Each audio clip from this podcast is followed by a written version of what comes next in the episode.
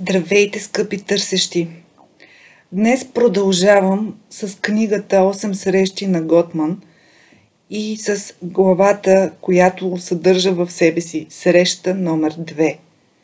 Съгласие и несъгласие. Решаване на конфликт. Уесли и Мери бяха живели две години заедно, преди да решат да сключат брак. Когато решиха да коментират конфликтите, те бяха в началото на втората година от брака си и обичаха да казват, че все още са в фазата на меден месец. Мери казваше, ние никога не сме се карали. Ние сме най-добри приятели един за друг и не мога да си спомня да сме се карали някога за нещо. На тази среща те придобиха представа за това какво е конфликта. Това състояние на брачно спокойствие, което Мери описва като блаженство, всъщност е само тишината, която е резултат от избягването на конфликти. Конфликти се появяват. И един от най-големите митове в брака е, че ако никога не сте се карали или коментирали трудни и неудобни теми, това значи, че имате добра връзка. Когато сключвате брак, това не са двама души, които се събират заедно – това също така са вашите различни навици, личности, системи от вярвания и странности, събрани заедно.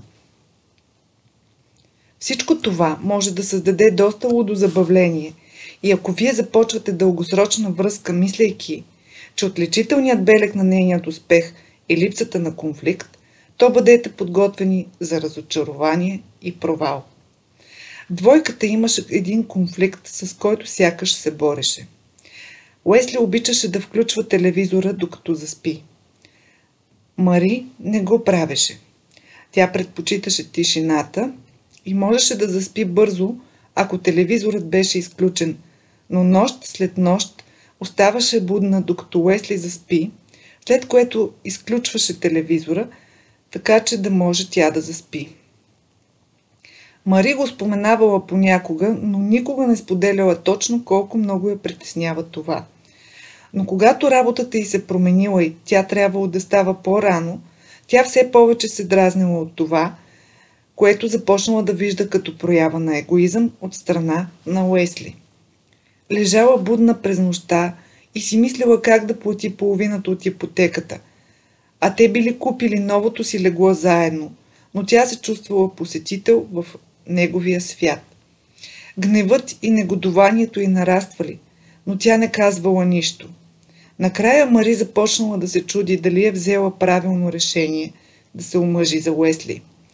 Просто тя е тази, която се жертва и прави компромиси, докато той всеки път прави каквото поиска. Такива ли щяха да бъдат следващите 60 години от живота й? Уесли започнал да си мисли, че Мари става все по-нервна и нетърпелива. Една от причините да се ожени за нея била – че тя е най-добрият човек, когато някога е срещал и винаги го поздравявала с усмивка. Той обичал да я кара да се смее, но все повече и повече тези негови опити били посрещани с подигравки, а хумора му с мълчание. Нямал представа какво я притеснява и когато я питал дали всичко е наред, тя му казвала, че всичко е наред. Уесли се чудел дали той е бил направил грешка – Чудел се коя е тази жена пред него, с каменно лице и къде е отишла щастливата, красива жена, за която се бил оженил. В крайна сметка Уесли се изправил срещу Мари, като поискал да разбере какво не е наред и защо се отнася толкова лошо с него. Мари била шокирана. В съзнанието й той бил този, който се отнася зле с нея. Той бил егоистът.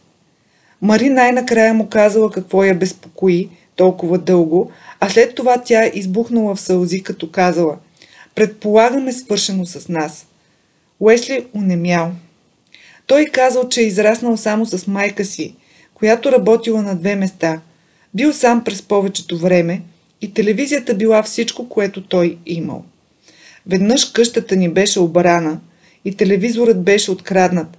Аз бях опустошен – това беше единствената ми отеха през нощта и след като нямах телевизора, нямах нищо.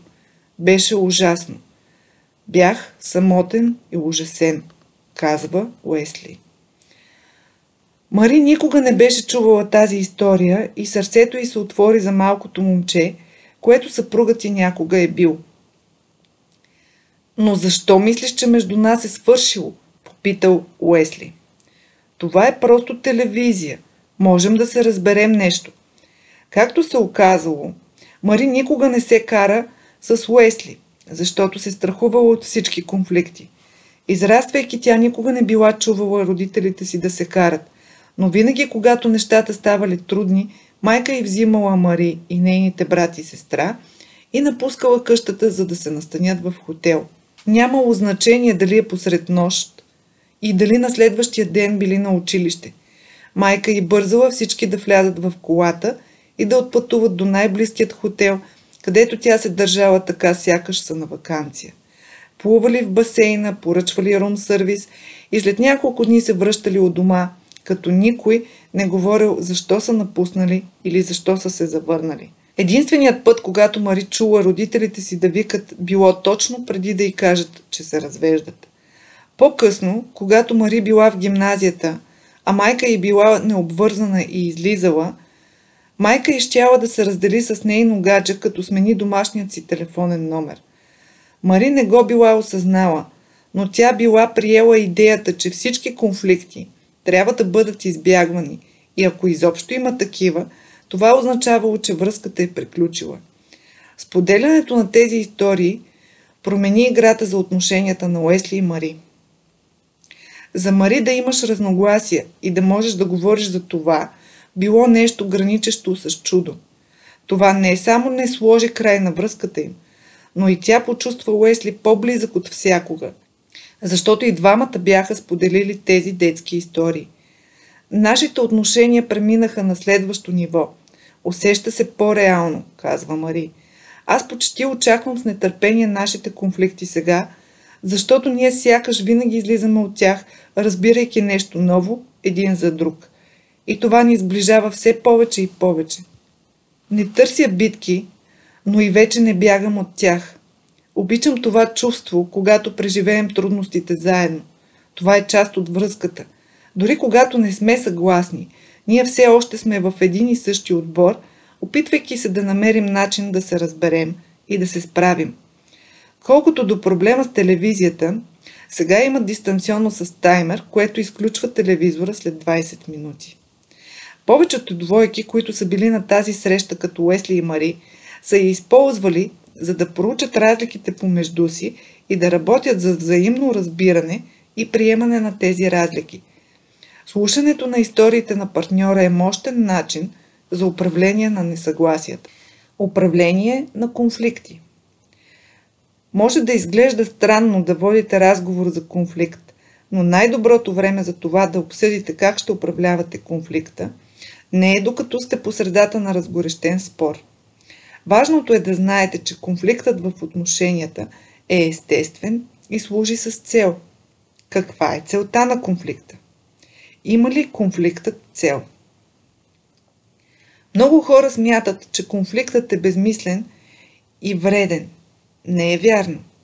Конфликтът е необходим, защото неизбежно се сблъскваме с трудности, да се обичаме един друг и когато попаднем на такава трудност, тя води до забавяне и ни кара да продължим внимателно.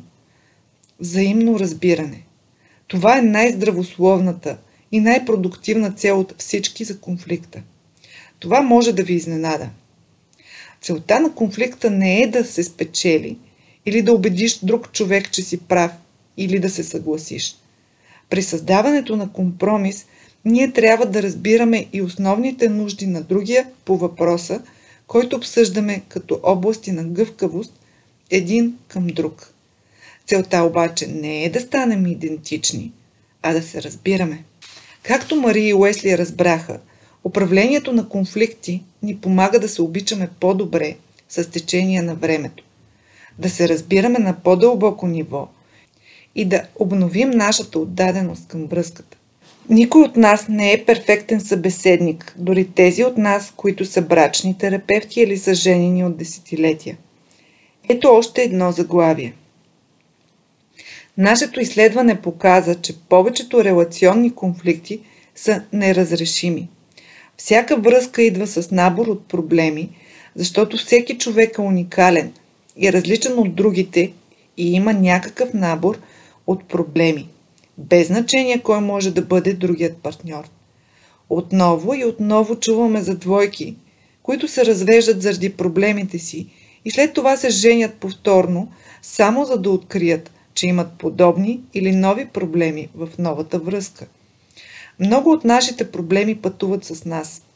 Превъплащавайки се във всяка връзка, докато в крайна сметка се научаваме да ги разпознаваме какви са и да ги управляваме подходящо. Голям източник на проблеми е погрешното схващане, че нашите проблеми са разрешими. Нашите изследвания показват, че 69% от времето, когато двойки говорят за едно нещо, за което винаги спорят, ние го наричаме вечен проблем. Няма да се реши. Отношенията работят до степен, че имате набор от вечни проблеми, с които можете да се научите да живеете. И най-големият дар е, че в рамките на тези конфликти, тези вечни проблеми, които вие изглежда, че никога не можете да разрешите, лежат най-големите възможности за растеж и интимност. Когато откриете какво се крие за тези проблеми, вие разкривате нещо. Това е в основата на системата от вярвания или личността на вашия партньор. Очевидно там са конфликтите, които могат да нарушат сделката, както споменахме във въведението. Единият от вас иска деца, а другият не. Единият отказва лечение за проблем с злоупотреба с вещества или пристрастяване, домашно насилие, но в по-голямата си част проблемите са вечни проблеми. Те не могат да бъдат решени и никога няма да бъдат решени, или те са разрешими проблеми. Разрешими проблеми. Това са ситуационни проблеми. Вие спорите за домакинска работа кой прибира децата в петък или къде да отидете на почивка. Конфликтът е свързан с тема и няма по-дълбок смисъл зад позицията ви. Той оставя туалетната седалка вдигната, тя мрази да седи на студения ръб заради това. Това е досадно, но няма по-дълбок смисъл, защо той си я вдига нагоре, а тя я иска надолу.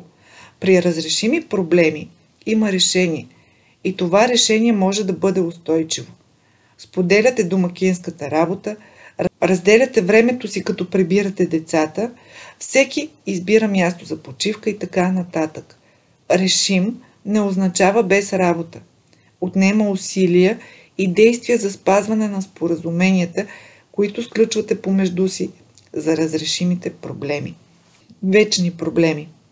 Това са проблеми, които се съсредоточават върху фундаментални различия – които имате във вашите личности или предпочитания към начина на живота. Това са проблеми, към които се връщате отново и отново. Това може да са разлики в основни нужди, точност, организираност, количество време, прекарано сами или заедно, различия в това как да празнувате коледа или как да се отнасяте към роднините си. Дори начина по който искате да спортувате може да бъде фундаментална разлика, особено ако той обича спокойно да се разхожда из квартала, а тя вярва, че членството в фитнес залата е задължително, за да сте здрави. Не можете да разрешите разликите в своята личност или предпочитание за начина на живот, нито трябва да опитвате.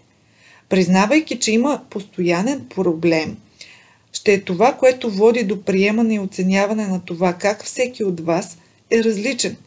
В основата на решаването на конфликти, особено когато става въпрос за постоянен проблем, е приемането на партньора такъв, какъвто е. Когато приемете, че не можете да го промените, вие се приемате един друг. Приемете партньора си такъв, какъвто е, и той ще направи същото. Празнувайте и се учете от различията си. Кога говорим за застой? Никой не харесва застоя. Чувството на застиналост и оставяне в едно положение. Това може да се случи, когато постоянно се връщате към даден конфликт, отново и отново, заради постоянен проблем. Ще разберете, че сте в застой по повод на ваш постоянен проблем, когато водите един и същи разговор и споровете отново и отново са без напредък. Дискусията кара единият или и двамата да се чувствате разочаровани, наранени или отхвърлени. В крайна сметка виждате партньора си като враг. Главата си Мари започна да проклина Уесли, а заспиването му с включен телевизор се превърна в символ на изключителен егоизъм във всички области. Ако установите, че и двамата ставате все повече и повече поляризирани, екстремни и безкомпромисни, вие сте в застой. В крайна сметка това ще доведе до емоционална дистанция между вас двамата и това е истинският убиец на връзката. Не гнева или споровете, или конфликти като цяло, но разстоянието, което позволявате да се създаде между вас. Ще обсъдим конфликт в застой повече в последната ни глава за осъществяването на мечтите на другия. Защото във всеки конфликт в застой, в позицията на всеки човек, има купнеш и мечта по този въпрос. Мечта, заровена под повърхността, готова да бъде разкрита. Конфликтът може да ви сближи, ако решите да подходите към него като начин да разберете партньора си повече. Търсите начин да разберете позицията на партньора си. Можете да създадете по-дълбока интимност и по-силна връзка чрез всяко несъгласие. Когато партньорът ви изразява гняв, вместо да се отбранявате и да атакувате обратно, опитайте да се запитате или дори да попитате партньора си от какво той или тя се нуждаят, какво е неудовлетвореното желание или надежда, които все още не са изпълнени. Чрез всеки спор, ако можете да кажете, че обичате и приемате вашия партньор, дори ако дълбоко не сте съгласни с него, нея, вашата връзка и брак може не само да оцелеят, но и да процъфтяват. Двойки, които са женени от десетилетия, са се научили да виждат недостатъците, странностите и разликите спрямо партньора си като по-забавни, отколкото разочароващи. Когато наистина обичаме някого, ние го обичаме целия и го приемаме такъв, какъвто е. Водете честни битки и поправете. От многото двойки, които направиха упражнението, което следва, и бяха на тази среща и си задаваха отворените въпроси, само една стигна до конфликт. Точно така. Обсъждането на конфликт доведе до конфликт, но само за една от двойките. Ако това се случи с вас на тази среща или на някой от срещите, наистина е добре. Конфликтите са налични във всяка връзка. Това е неизбежно и е здравословно. Но изследванията показват, че двойки, които са истински щастливи в брака си или отношенията си, се справят с конфликтите по нежни и положителни начини. Те слушат гледната точка на партньора си. Те се стремят да разберат партньора си и да работят заедно, за да намерят компромис, който работи и за двамата. Лесно е да се чете в книга, но понякога казваме и правим неща, които вредят на партньора ни. Забравяме да търсиме разбиране и правиме 20-минутна тирада, защо ние сме прави, а те грешни. Ние се отбраняваме, ние критикуваме, показваме презрение и се отдалечаваме точно в момента, в който трябва да се обърнем един към друг. Ние наричаме тези моменти съжалителни инциденти. Ние наричаме тези моменти съжалителни инциденти. Нашият хубав термин за конфликт. А майсторските двойки знаят как да намалят вредата от думите точно в разгара на спор. В изследванията на Джон и Джули те разделят своите двойки на майстори и катастрофа. Майсторските двойки останаха заедно щастливи. Двойките катастрофа се разделиха или останаха заедно нещастни. Когато се стига до конфликт, майсторите винаги са знаели как да поправят щетите, нанесени по време на жалкия инцидент. По-дълго е даден процес как да оправите нещата, когато се случат неприятни инциденти И това трябва да бъде част от вашата система за управление на конфликти във вашите отношения. Отработването на караниците означава да се говори за случилото се по време на конфликта, без да излизате обратно на ринга с боксовите си ръкавици. Това е обобщение на караница, където ще разберете как да направите този конкретен матч по-добър в бъдеще. Целта тук не е отново да спорите за вашата реалност или да докажете, че сте прави и партньорът ви греши. Това е начин да разбереш как изглежда реалността за другият. И двамата сте прави за собствените си чувства и възприятия и сте отговорни да погледнете на ситуацията през очите на партньора си. Стъпка 1. Всеки партньор се редува да говори за това, което е чувствал по време на конфликта. Чувствахте ли се тъжен, ядосан, притеснен, самотен, засрамен, неоценен, защитни или някакви други емоции и чувства? Може би сте се чувствали извън контрол или объркан. Стъпка 2.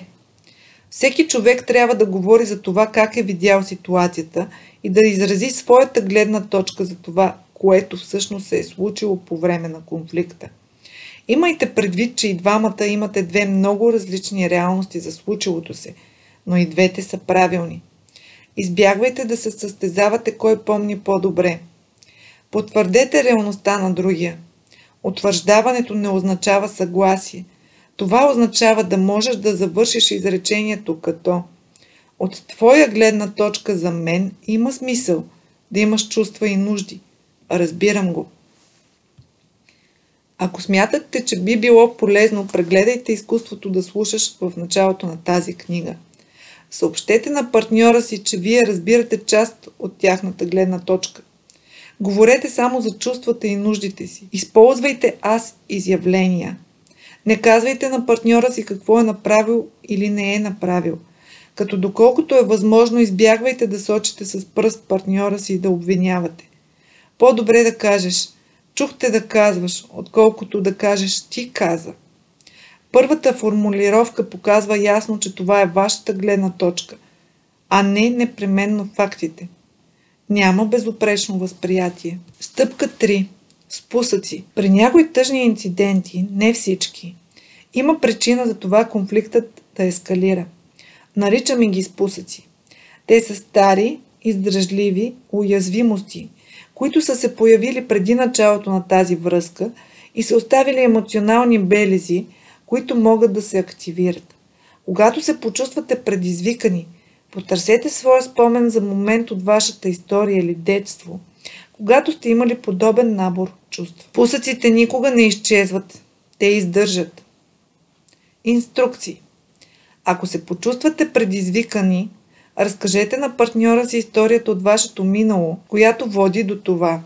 Така че партньорът ви да може да разбере защо сте толкова чувствителни по тази тема и защо това ви предизвиква. Ако вие сте този, който е предизвикал такава реакция, изразете разбиране и съпричастност, докато партньорът ви описва инцидента и връзката с текущата ситуация. Примери за предизвикани емоции, които могат да ви помогнат да свършите чувство с проблем. Когато се чувствах осъден, когато се чувствах пренебрегнат, ситуация, в която се чувствах унизен и неуважаван, ситуация, в която се чувствах изоставен, ситуация, в която се чувствах безсилен, когато бях турмозен, когато се чувствах сам, когато се чувствах извън контрол, ситуация, в която се чувствах маловажен, когато се чувствах много несигурен, когато бях обиждан и нападан. Тъпка 4. Поемете отговорност и признайте своята роля в конфликта. Може би сте били прекалено стресирани или заети, или не сте отделили време за вашия партньор, или не сте били добър слушател. С какво сте спомогнали за спора? Тук е важно да избягвате вината. Ние открихме в нашето изследване, че поемането на отговорност, дори за малка част от проблема в комуникацията, предоставя възможност за страхотна промяна. Много ефективна стъпка.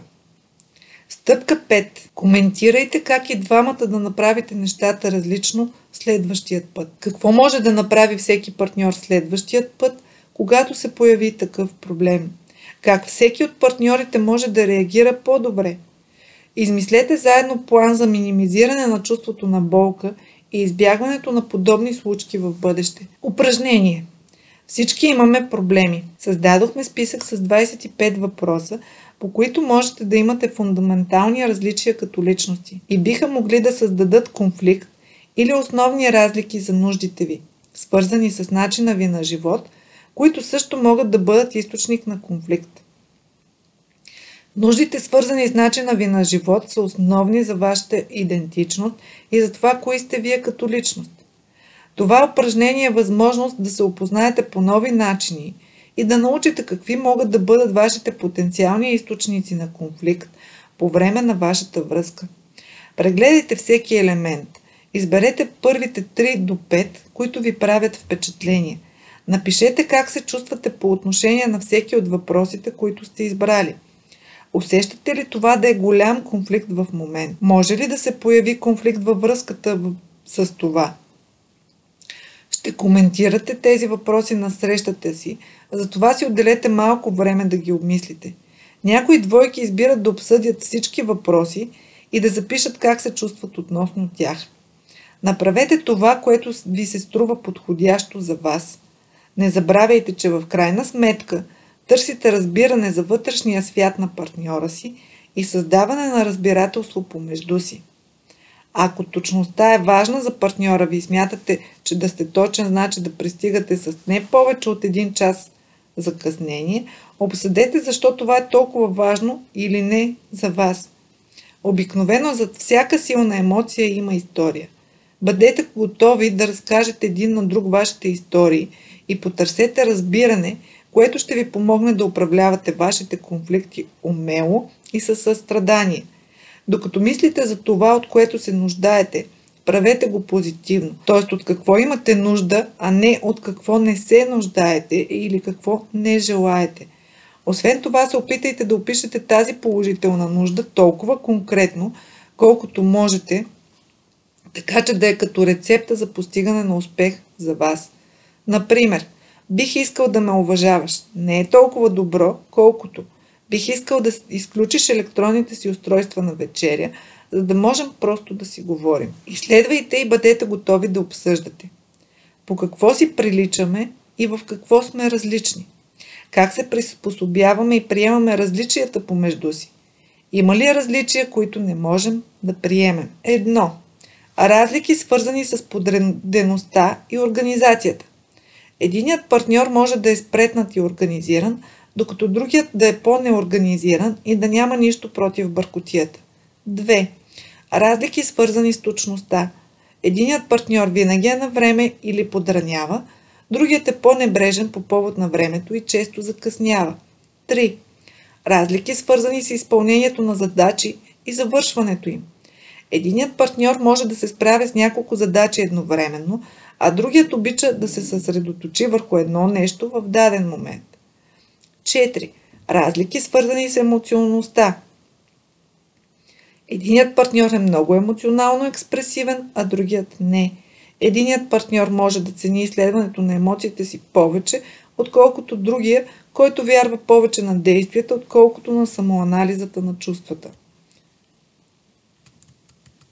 Разлики свързани с времето прекарано заедно и времето прекарано самостоятелно.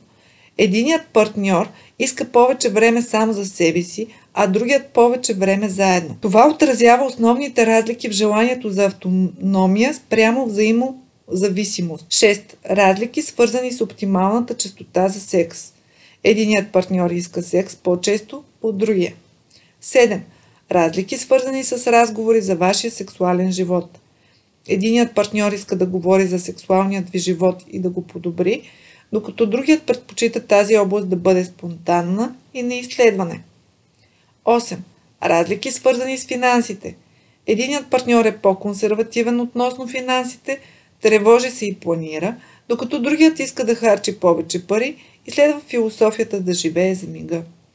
9. Разлики свързани с риска. Единият партньор обича риска и поема рискове, когато се впуска в неизвестното. Но другият партньор е по-внимателен и предпазлив иска да е запознат в какво се впуска, за да може да планира и да се предпази. Разлики свързани с уважението на роднините. Единият партньор иска повече независимост от роднините, а другият иска да е по-близо до тях и да поддържат връзка. 11. Разлики свързани с изпълнението на домашната работа и грижата за децата. Единият партньор иска разделение на работата по-равно, докато другият не е съгласен с този принцип или за него е нереалистично. 12. Разлики свързани с това как обсъждате несъгласията. Единият партньор иска да се обсъждат открито и да бъдат възможно най-емоционално изразителни, докато другият партньор може да изисква по-логичен, спокоен и рационален подход към конфликта, без много емоционалност. 13. Разлики свързани с изразяването на гнева. На единия партньор му е удобно да изразява или възприема гнева, иска свободата да изразява гнева си и е склонен да превъзмогва лесно гнева. Другият партньор вижда гнева като потенциално разрушителен и неуважителен и иска гневът да бъде елиминиран от вашите взаимоотношения и е по-вероятно да приема гнева лично или дори като обида. Разлики свързани с грижата за децата и дисциплината им. Единият партньор е по-строг с децата и вярва, че това е водещо, за да ви уважават децата, докато другият партньор набляга на емпатията и разбирането на децата и мисли, че децата трябва да имат свобода и да са емоционално близки с родителите си. 15. Разлики свързани с правенето с тъгата. Единият партньор предпочита да игнорира моментите на тъга и отчаяние и се съсредоточава върху решаването на проблемите и продължаване с живота, докато другият партньор иска да може да говори за тъгата и да бъде слушан с емпатия. 16. Разлики свързани с предпочитаното ниво на активност. Единият партньор предпочита да бъде много активен, докато другият предпочита по-спокойни и по-малко активни форми на възстановяване. 17. Разлики свързани с социализацията. Единият партньор е по-екстровертен и общителен и се зарежда с енергия, когато е сред хора, докато другият вижда седенето сред хора като усилие и реално се зарежда с енергия чрез самота. 18. Разлики свързани с влиянието и властта. Единият партньор предпочита да е по-доминантен при вземането на решения, с които може да се сблъскате, докато другият предпочита равенство. 19. Разлики свързани с амбициите и важността на работата. Единият партньор е много по-амбициозен и ориентиран към работата и успеха, докато другият се фокусира повече върху качеството на семейния живот и радостите с партньора. 20. Разлики по отношение на религията и духовността. Единият партньор цени духовните дейности и религиозните ценности повече от другия. 21. Разлики свързани с приемането на дрогата и алкохола. Единият партньор е по-толерантен спрямо използването на дрога и алкохол спрямо другият. 22. Разлики свързани с независимостта. Единият партньор има по-голяма нужда да е независим спрямо обвързаността си с другия. 23. Разлики свързани с това колко вълнуващ живот искате. Единият партньор изпитва по-голяма нужда живота да бъде вълнуващ или изпълнен с приключения от другия. 24. Разлики свързани с верността. Има огромни разлики в това колко лоялни сексуално и емоционално искате да бъдете или сте били един спрямо друг. 25. Разлики свързани с това как се забавлявате. Единият партньор е склонен да бъде сериозен и не мисли много за концепцията за забавление, докато другият е по-игрив и не е толкова сериозен. Бърза среща. Резюме на главата. Конфликтите са налични във всяка връзка и брак и е чист мит, че в щастлива връзка ще се разбирате през цялото време. Конфликтите в взаимоотношенията са възможност да опознаете своя партньор и да развиете по-дълбока интимност, докато говорите относно преодоляването на вашите различия. Има два вида конфликти – Разрешаемите проблеми са ситуационни и конкретни, обикновено нямат дълбок смисъл за конфликта или позицията на партньора. Постоянните проблеми са фундаментални различия в разбиранията ви или нужди, свързани с начина на живот. Всички двойки имат постоянни проблеми и те представляват 69% от конфликтите. Постоянните проблеми могат да се превърнат в проблеми и да предизвикат застой и когато партньорите се чувстват критикувани, отхвърлени или неприяти от другия партньор, това може да е знак, че сте влезли в застой. Подхождайте към различията си по-скоро с любопитство, отколкото дали са правилни. Имайте искрено желание да разберете историите, които са зад тези проблеми. Срещата. Адресиране на конфликта. Тема на разговора. Как се справяме с конфликтите? Какво си приличаме и в какво се различаваме? Как се приспособяваме и приемаме разликите между нас? Подготовка. Разгледайте темите и отговорите си, свързани с упражнението за конфликти. Помислете за това, което сте прочели в тази глава и за всички идеи, които тя предизвика, за това как сте разрешавали конфликтите и как бихте искали да ги разрешавате в бъдеще. Местоположение. Партньорът, който не е участвал в планирането на първата среща, планира тази. За тази среща най-добре е да изберете място, на което можете да говорите спокойно. Намерете място, което и за двамата партньори да носи спокойствие или такова, на което сте имали хубави моменти в миналото. Предложения. Пикник в любимия ви парк или на брега, или в собствения ви двор. Ако изберете ресторант, бъдете сигурни, че ще имате достатъчно време и спокойствие. Следобедна среща е за предпочитане пред вечерна, за да може никой от двамата партньори да не е уморен или без енергия. Среща у дома. Можете да изберете да направите тази среща като разходка из квартала. Дори и да спре разговора, все още ще се движите. Ако не сте съгласни, все още ще вървите в една посока. Дръжте се за ръце, докато се разхождате и говорите, особено ако темата е трудна за обсъждане. Усетете как се чувствате, докато се държите заедно и се справяте с конфликта. Вземете със себе си. Трябва да вземете със себе си разликите, които сте избрали в упражнението и да бъдете готови да четете или открито да слушате отговорите на партньора си и да ги обсъждате. Решаване на конфликти. Не карайте партньорът ви да се чувства лош. Няма победител при решаването на конфликти по здравословен начин. Има само разбиране и решение или приемане. Обсъдете основното приемане на личността на партньора си, независимо колко сте различни. Не избягвайте конфликтите. Избягването на конфликти води до емоционална дистанция. Не критикувайте и съдете партньора си. Не се убеждавайте, че неговата гледна точка е грешна, а вашата вярна. Вижданията и на двамата са валидни. Когато се случат неприятни инциденти, използвайте четирите стъпки за справяне и се сдобрете. Обичайте партньора си за това, което е и какъвто е.